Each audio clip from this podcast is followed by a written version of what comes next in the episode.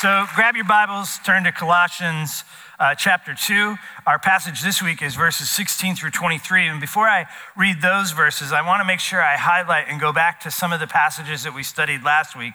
And the reason is this is really a continuation of thought. If you were to to look at the, the original scriptures, you would see that this is kind of one long thought process. From verse 6 all the way to 23, uh, Paul is making one point, but he's coming at that one point from all different directions, if you will. I want to encourage you, bring your Bibles with you. Uh, whatever you study at home with is probably the ideal Bible for you to bring in here. So if you study off of an iPad or an electronic reader, that's great. If you have a Bible that you use at home, I would encourage you to bring that so that you're making notes in the Bible. If you don't write in your Bible, bring something to write on because you want to be able to take notes. Uh, I want to encourage you to check in on Facebook. We love to let the world out there know what we're doing in here. A lot of you will post pictures of food, so you might as well post some pictures of church.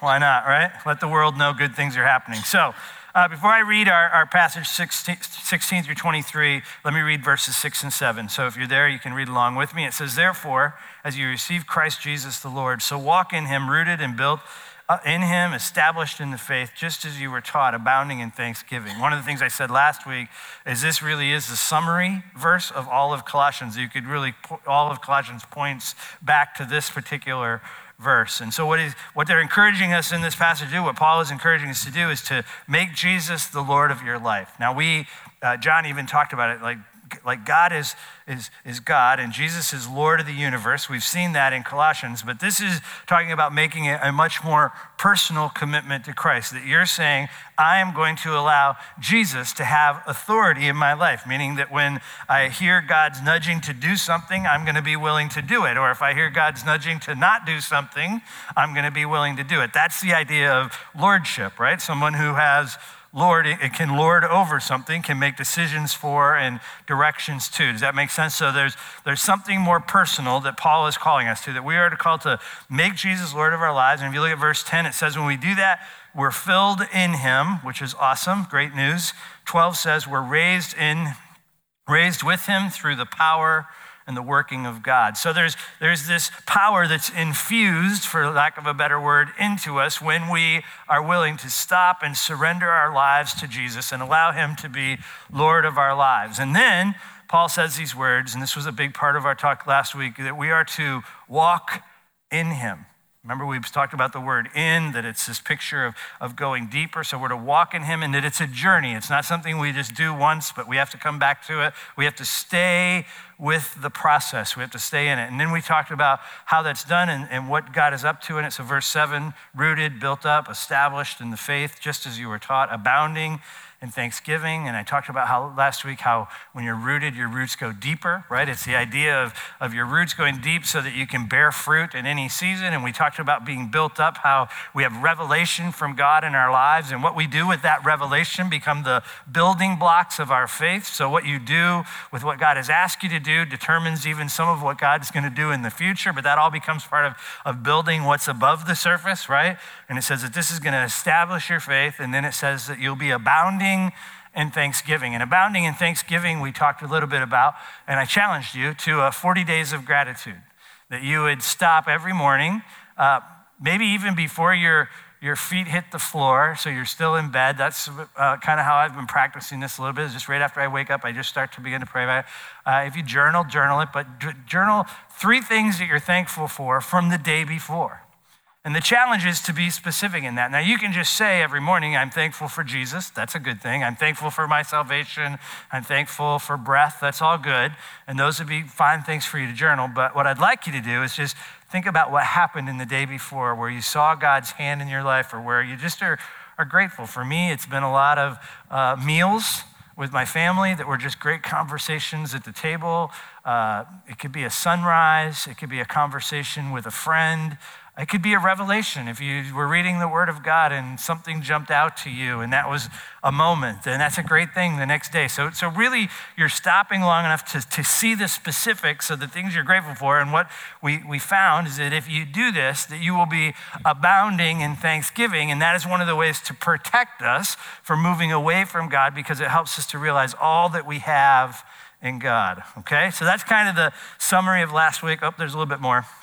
Sorry. We also talked about, Paul talks about the, the influences of the world, right? He talks about the philosophies of the world and how they get us caught up. And, and then he begins to talk about what those are in the ancient world. So, in, in the people that he's actually writing the letter to originally.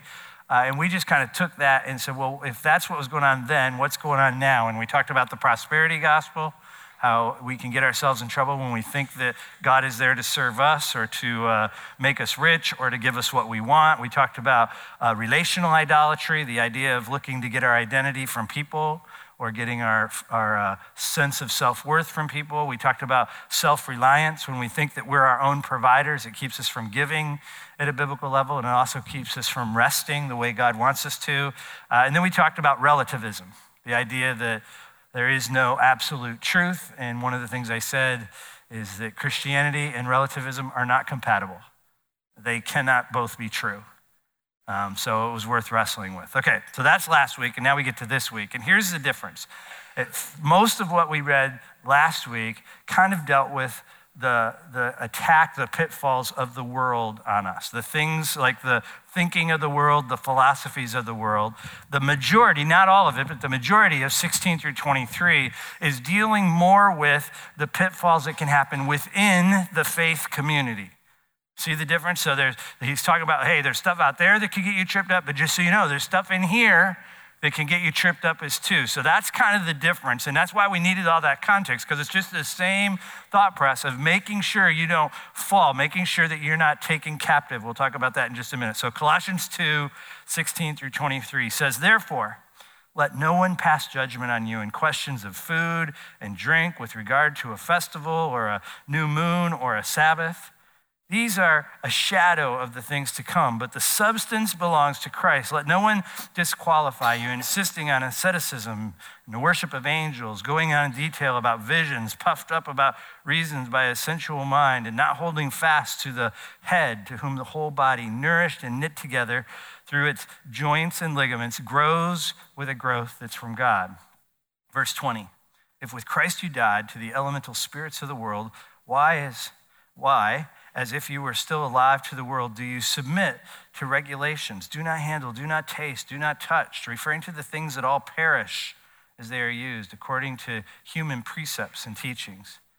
These have indeed an appearance of wisdom in promoting self made religion and asceticism and severity of the body, but they are of no value in stopping the indulgence of the flesh.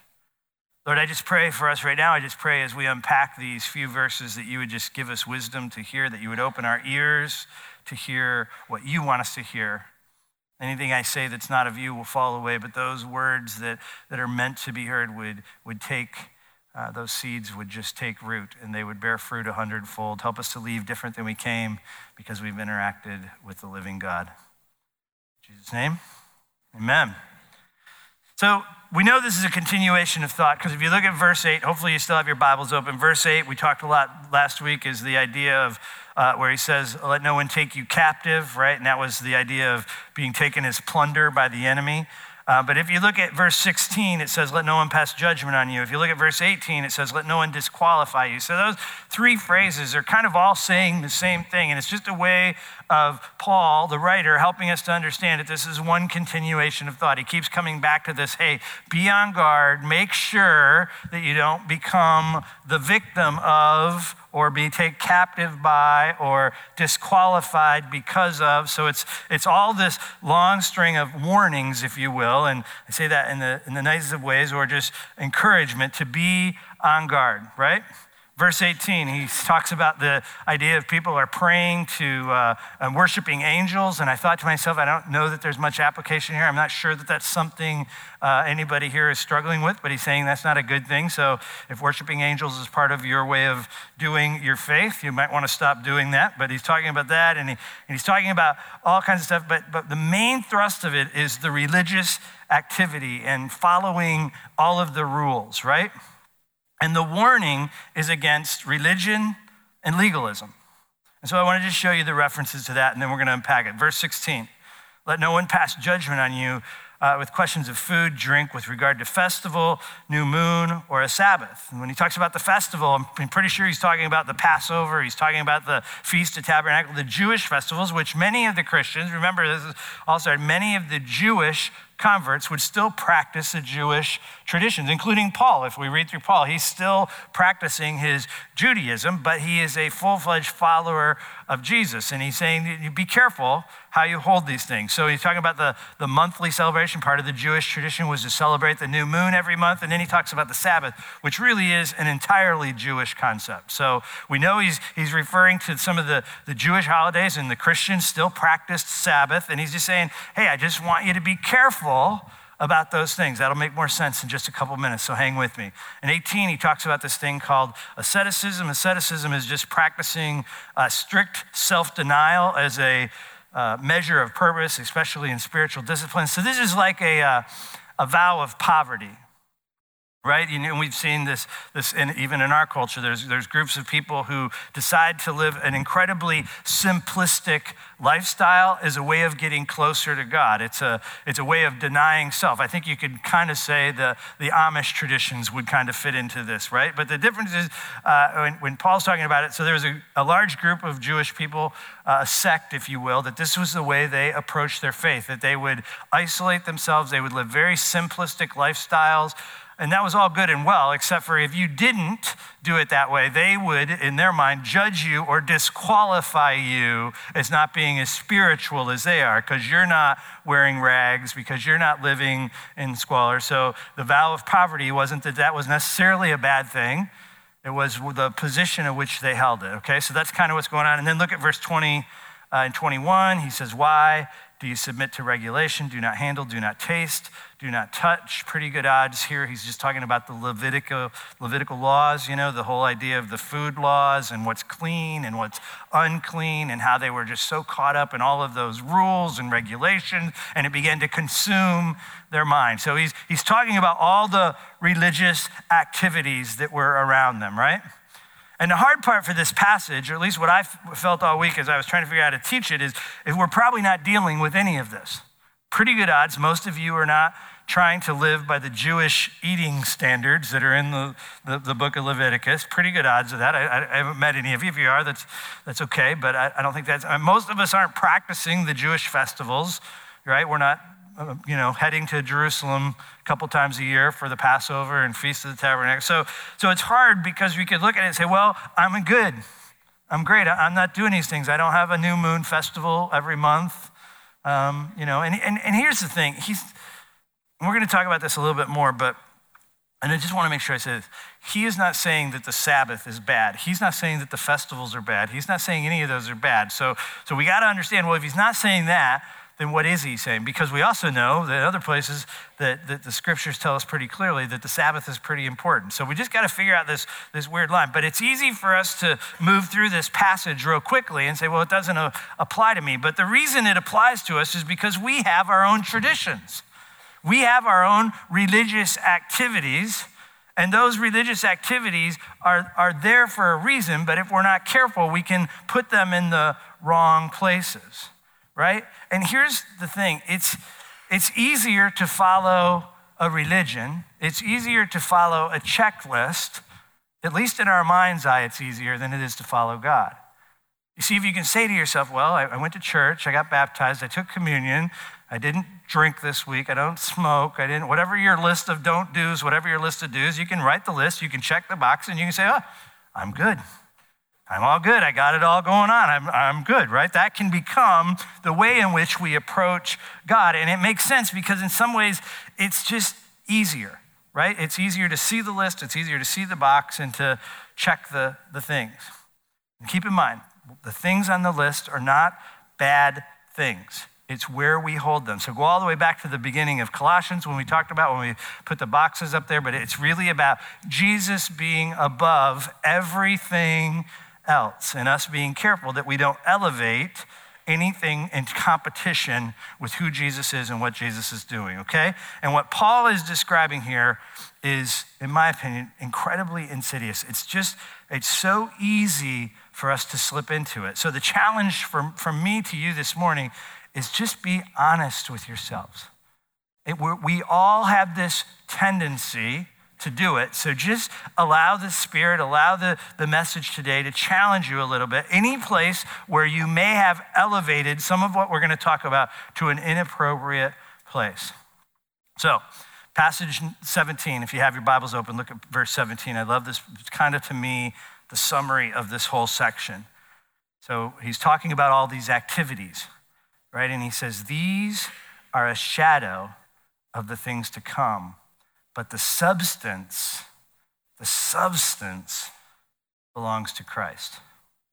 I want you to see this one kind of graphically. So, on the screens behind me, uh, they should turn white here pretty quick. And I've invited a shadow to join us. Hello, shadow. Ready? Oh, there we go. Hey, shadow. Pretty cool, huh? Wave to everybody, shadow. The room's full. Make sure you get all the different sections. There you go. Somebody said, I know who that is. You can't know who it is. You're, you're ruining the whole thing. So, the shadow's here. okay, settle down, shadow. The fascinating thing is, none of you are questioning whether someone's up there, right? You can see the shadow, but, but you know the shadow is just an image of somebody who's actually doing it. We, we know it's not a video because he can respond to us. So, hey, uh, I, I love this because you do it so well. He's going to moonwalk for you. Here you go. Yeah. Very good. And we can even, every time I, how does he know I'm turning away? When I turn away, I think he's going like this behind me or something. So think about this. We can even learn things about the person who's casting the shadow. So, hey, shadow, um, show us what it would look like if you were sad. Yeah, sure, you can see sadness in the shadow. What about if you were happy? Yeah, you can see happy, right? But it, we shouldn't do that on the screen. now we're back to sad. Too funny. So, but think about it. Do I really know the shadow?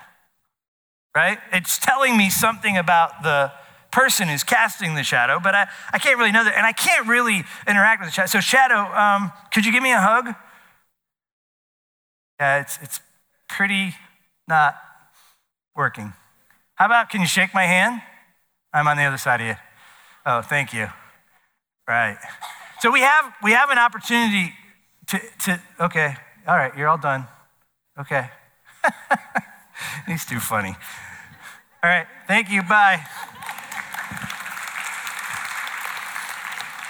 That's a great shadow. It's such, it's such an important image for us to hold on to because it's so easy to worship the shadow because we can see it, because we can hold it. Or in this case, you know, when we talk about some of these things, because it's so visible, but it's just a reflection of. It's just an image that's cast by the substance of something else. I don't, I didn't know the shadow. I couldn't feel this. The shadow couldn't hold me. The shadow couldn't reassure me. The shadow can't talk. So there's, it's just such a, a beautiful picture of us needing to, to hang on to this image and allow it to challenge us. So we have this tendency to become what I call shadow worshipers. John Calvin says that the human heart is an idol factory. Humans have the proclivity to take things, even good things, great things, gifts from God, and turn them into objects of worship. So, what I want to do as a way of kind of bringing this all home is I want to talk about the five common shadow or pitfalls of shadow worship. Five common pitfalls, and there's more.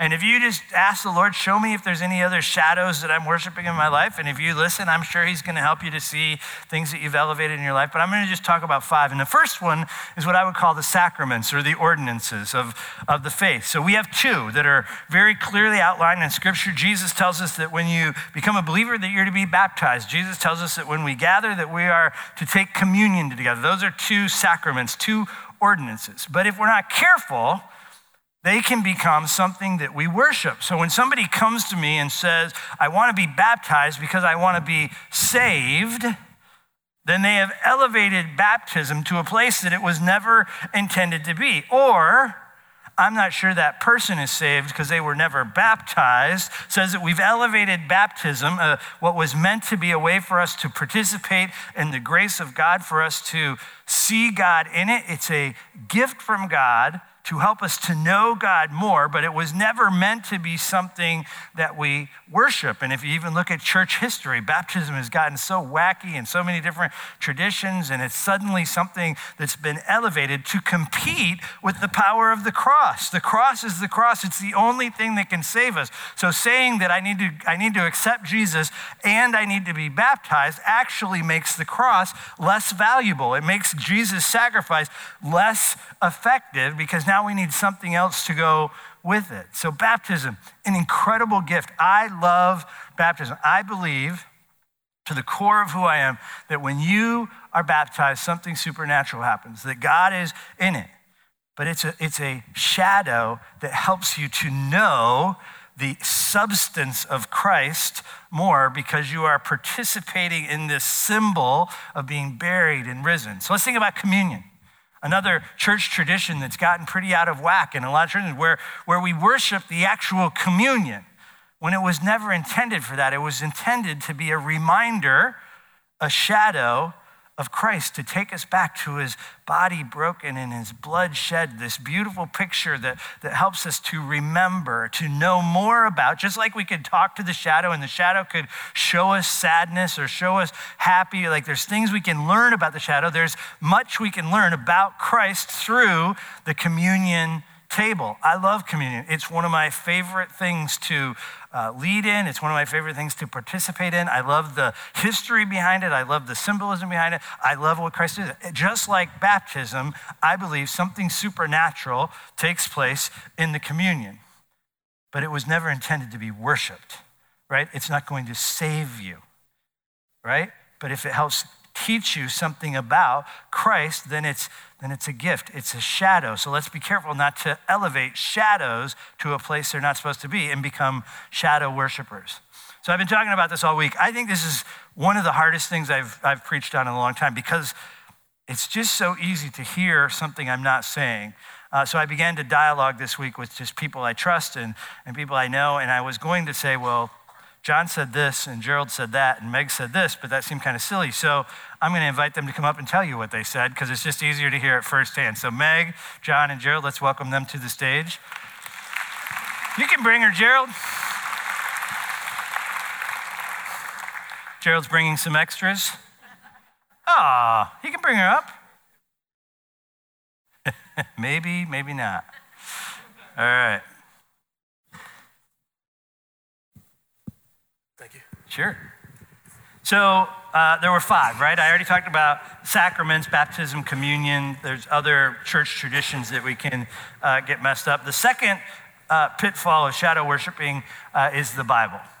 And uh, again, super delicate subject, right? It's really hard to talk about this without you hearing something we're not saying.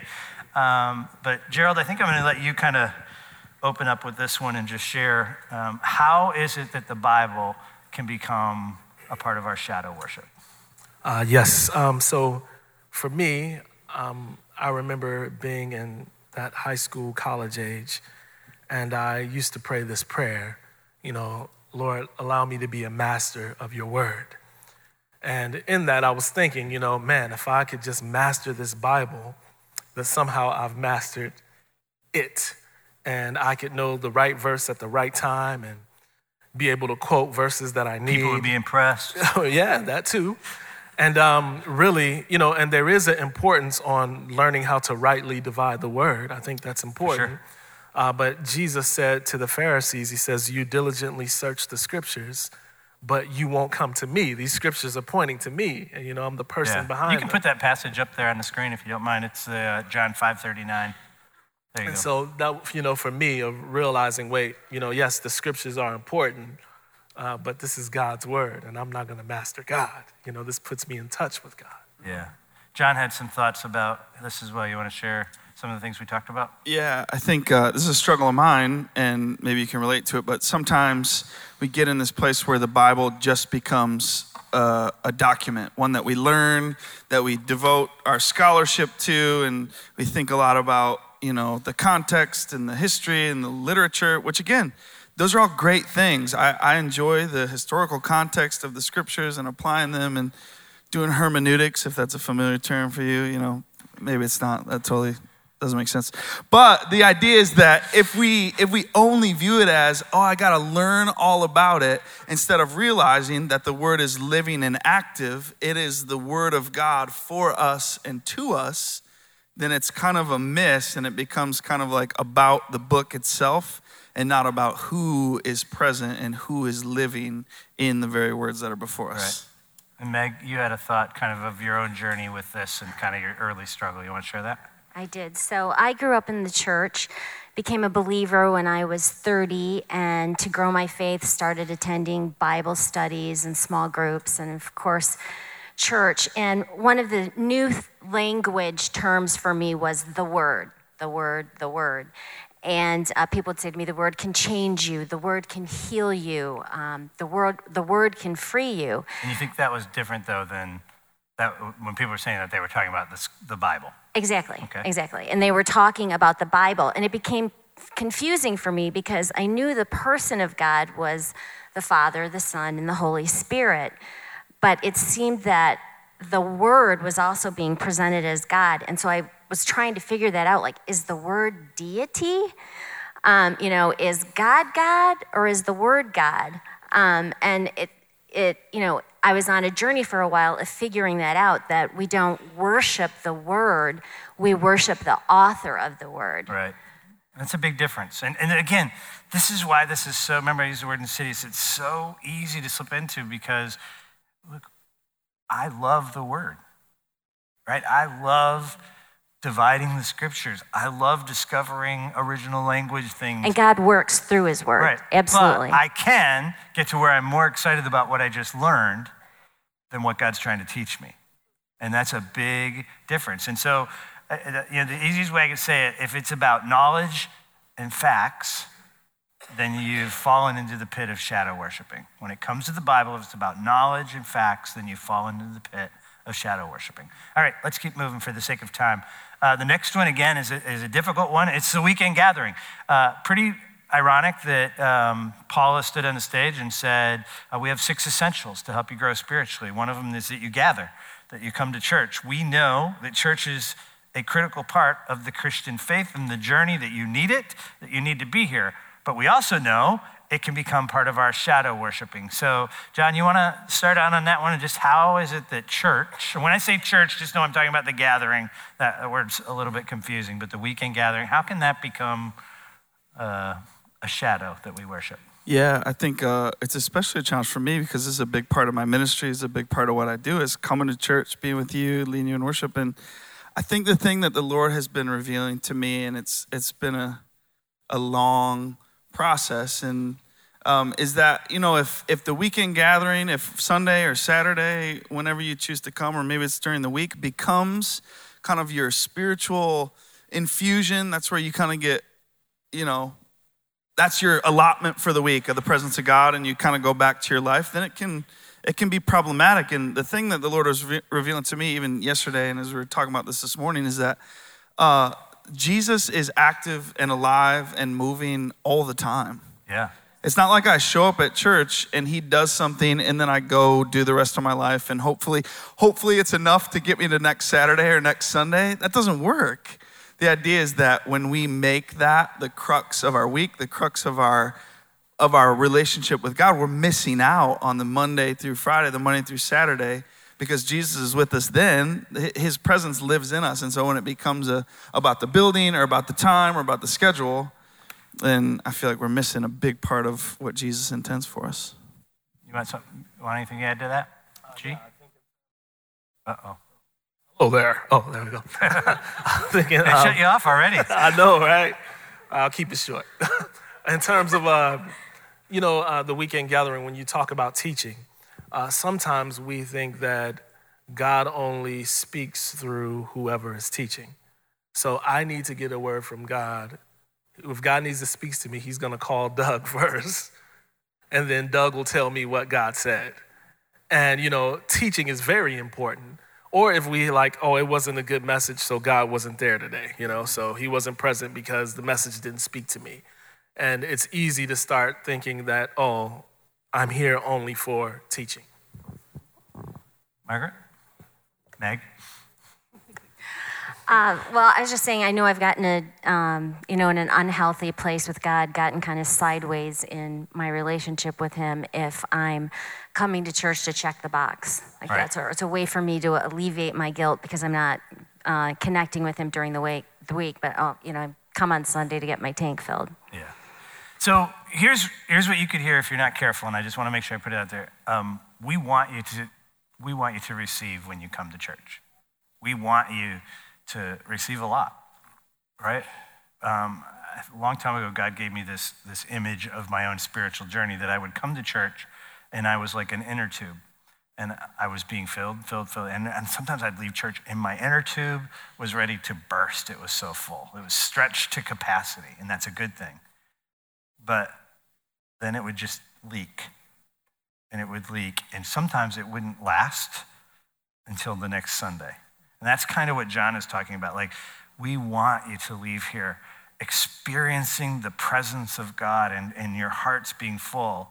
And then we want you to renew that monday and tuesday and wednesday. And don't think that coming to church is the only way. That's john he wants to meet you on the freeway right? And if you think, I can't do this unless I get to church, I got to get that. And, and so it's just, eh, see how insidious it is, how hard it is? Because I want you here every Sunday or Saturday. I want you here. There's something God wants to do through this place. I believe that a person is wrong when they say, Well, I am a follower of Jesus, I just don't believe in church. I just think they're missing a major part of their faith. So we're not saying it's a gift from God, but this is a shadow to help you to know God more. So if you come to check a box, if you come to ease your guilt, then you may have fallen into the pit of shadow worship, okay? The next one, which is also complicated, is music, okay? And I think I'm gonna let John kind of lead into this one because it's kind of his uh, area of expertise, but uh, let's talk about music for a minute. Well, yeah, I think what Doug has been saying, music is a gift from the Lord. If you've ever had an experience with a particular song or a particular phrase or a melody or something, you kind of know that it does things in us that the spoken word sometimes cannot For do. sure. But Yep. what I've seen and what I've experienced and what I've heard and what I've watched and what I've read about is that sometimes music becomes the shadow when we start to chase a certain feeling. When we show up to church and we leave, we say, you know, they didn't really play my favorite songs, so I wasn't really feeling it. It wasn't like uh you guys are like, oh, wow, that's me. That's been me before. It really has, but uh, so we can all relate to that. But if you if you kind of are chasing, if you expect to feel a certain way, if you know you don't feel what you expect to feel, then there's probably a good chance that the music has become one of the things you're looking to more than the words and the themes and the, the person of Jesus experienced in the music. And so um, I think it can be really difficult to kind of, you can't really separate them, but uh, it, it's something that. But you can pay attention to Yeah, but it's it, yeah, that's what it is. It's something to pay attention to. If you leave out of church and you're like, man, I just wasn't feeling worship, that's a good indicator that something might be a little funky, in our hearts. So pay Funky attention to that. Yeah, a little bit of funk in your heart. You know, you guys know what I'm talking about. It's like, ah, yeah. G or Meg, anything you want to add to the music side of it?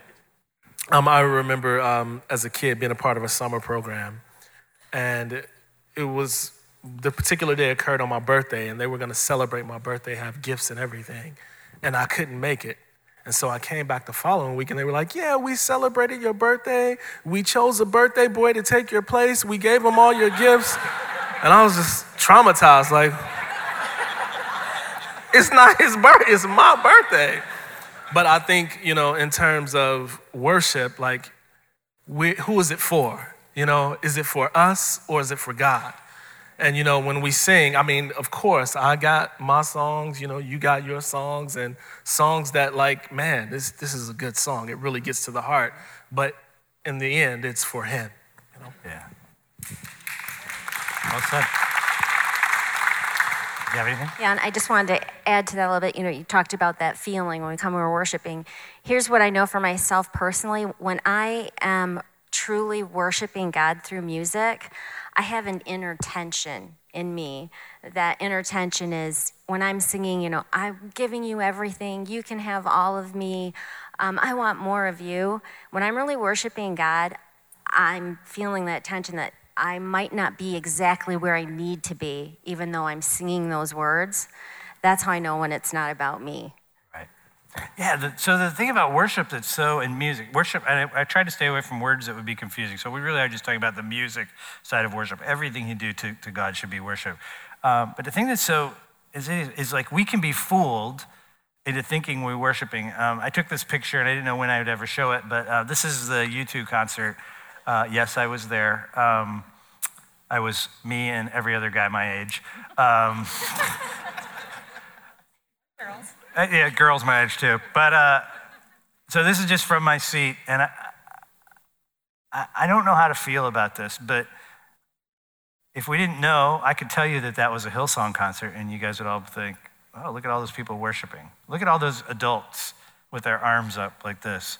Think about how hard it is for you to do this in church, some of you you go to the U2 concert, you can throw your arms up. So that's part of it. But the thing that I just realized as we were there at the concert is just like we can we can be pulled into a feeling and a moment, right? More than know who it is and what we're worshiping. And I just want to challenge you every time to let it be a shadow to reveal who Jesus is so that you know the substance of the shadow more and more. Every song should be a challenge to your I mean, we sing songs that are asking for a lot. We sing songs that declare things about God that are huge, and you need to ask yourself while you're singing, do I believe these words? Or, Lord, help me to believe these words more and more. So engage with the music more. And, and John kind of hinted at it, but I just want to say, it. like, if you come and you're just already disappointed because the wrong person's leading worship, and you just don't quite get what you normally get. But I get a lot more out of Mel than I do out of John, or whatever you say in your spirit, then, then you've missed what's going on. And you may have slipped into the pit of shadow worship when it comes to the music. The last one, and this is another one of those that's, that's so confusing in some ways, but the last one is what I would call holiness. And we're called to live lives that are holy. We're called to, to, to live by some rules of engagement. Uh, but this is when the rules become the marker of spirituality, what we sometimes in the church call legalism. You know, don't dance, don't drink, don't chew. Brian would always say, don't date girls that do. Uh, just every time I read that, I think. Anyway, you know, some people are like, if you if you listen to secular music, you're going to hell. Like, right? So there's there's this list of rules. If you break the rules, you're damned. If you keep the rules, you're okay. Um, and so that's a big one. I don't know uh, which one you want to jump on that one for a second, but love for us to unpack it just I think that uh, Gerald actually brought up something a little like this when we were talking this week, but I was thinking about it as I was sitting over here and kind of just thinking about what God wanted to say and what he wanted to do. And I, I think about it this way. If I came up with a perfect list of these are all the 10 things, if I do all these things, I'll be a perfect husband. A perfect husband to my wife, it's a very good list. You know, I show up on time, I don't come home late, I get her flowers once a month, I ba- make her dinner every other night, whatever. yeah. Everybody, all the wives are like, actually, notes, actually, this sounds pretty good. Um, you know, you guys can imagine what that list would look like. If I make that list and I do that list and I check the box, then I'm good, right? I'm a good husband. Well, but what if my wife is like, you did all the list, but we haven't connected. We haven't related. You haven't gotten to know me. It's the difference between making that list and allowing my wife and who she is to inform the way that I act, the way that I respond to her. I learn who she is. And then the list kind of creates itself. I don't have to make a list and check all these boxes. It becomes I love my wife. I want to spend time with her. I want to get to know her. And then I become a better husband, um, kind of naturally, born out of my love for her, my care for her, my knowledge of who she is. So it's great. It's awesome. Anybody else? It just reminds me, just John, what you were saying, just that God initiates and we respond. It's that dance. Great. John was too good. All right, let's uh, thank our friends for coming up here. Go ahead and off.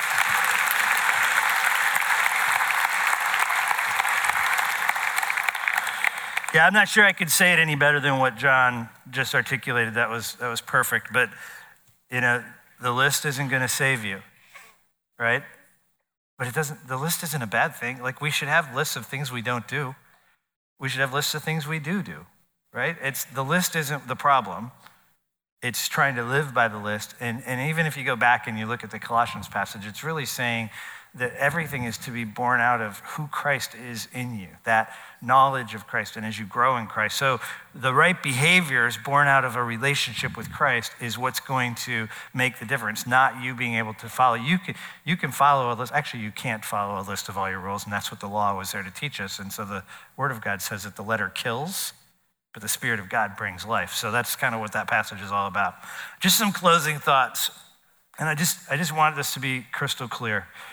Uh, shadow worshiping is human nature.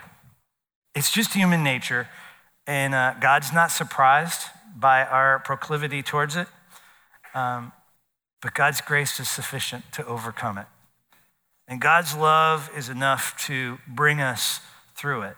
And God knows our shortcomings, but this message today is just an invitation to know the substance more than the shadow right? The invitation today is God saying, look, just put me in the right place and you will come to know me more and more and more. This is the message of Colossians. The entire letter is just saying if we hold Jesus in the right place, that he will infuse us with life. He will allow us to navigate the good and the bad with grace and power in our lives. And he says, pay attention. Make sure nothing's competing with me. Make sure nothing's competing with Jesus in your life. I want to close with Colossians 3 16 and 17 because, in a lot of ways, it summarizes everything we just talked about. So, so let the word of Christ dwell in you richly. I think it's more than just the scriptures, but it would partly be the scriptures, right? Let the word of Christ dwell in you richly, teaching, admonishing one another in all wisdom, singing psalms and hymns, music, right? Spiritual songs and thanks, thankfulness in your hearts. But 17 is the key. Whatever you do, in word or deed, in everything, in the name of the Lord Jesus, giving thanks to God the Father through him. Let me pray for us. Lord, may this be true of our lives. May we not be shadow worshipers. May we worship the substance of our faith and not the illusions of such. May we not uh, grab hold of the shadows and put them in inappropriate places. Help us to know you more. Help us to walk with you more. Help our roots to go deep. Help us to be built up in our faith. Help us to be established and strong, and help us to be abounding in thanksgiving. Thank you for the incredible invitation you give us to know you more through these shadows, through communion and baptism and your word, your amazing scriptures, through the music that you've blessed us with. Help us to know you more and more through these shadows. We ask this in the name of Jesus. Amen. Hey, one of the things we do every uh, Sunday morning and Saturdays is uh, we meet a half hour before the service. We'd love for you to join us for pre service prayer in the chapel. Um, but one of the things we ask is, Lord, what is it that you want to do in our people? And there was a word today uh, that there are people in the room that are struggling with some broken relationships. And uh, if you know right now that that's you, uh, there's a group of prayer warriors down here that just want to pray with you and put their arm on your shoulder and assure you and pray uh, Jesus over that broken relationship. So, uh, if it's something else, we'd love to pray with that. We, we pray for physical healing, emotional healing, uh, whatever you need. But we just encourage you to come down. If the prayer team wants to just head down right now as I close, uh, that would be great. Lord, thank you for uh, this group. Pray that you would take us out of this place with our inner tubes full and that we would continue to keep it full throughout the week. In Jesus' name, amen. Be blessed. You're welcome.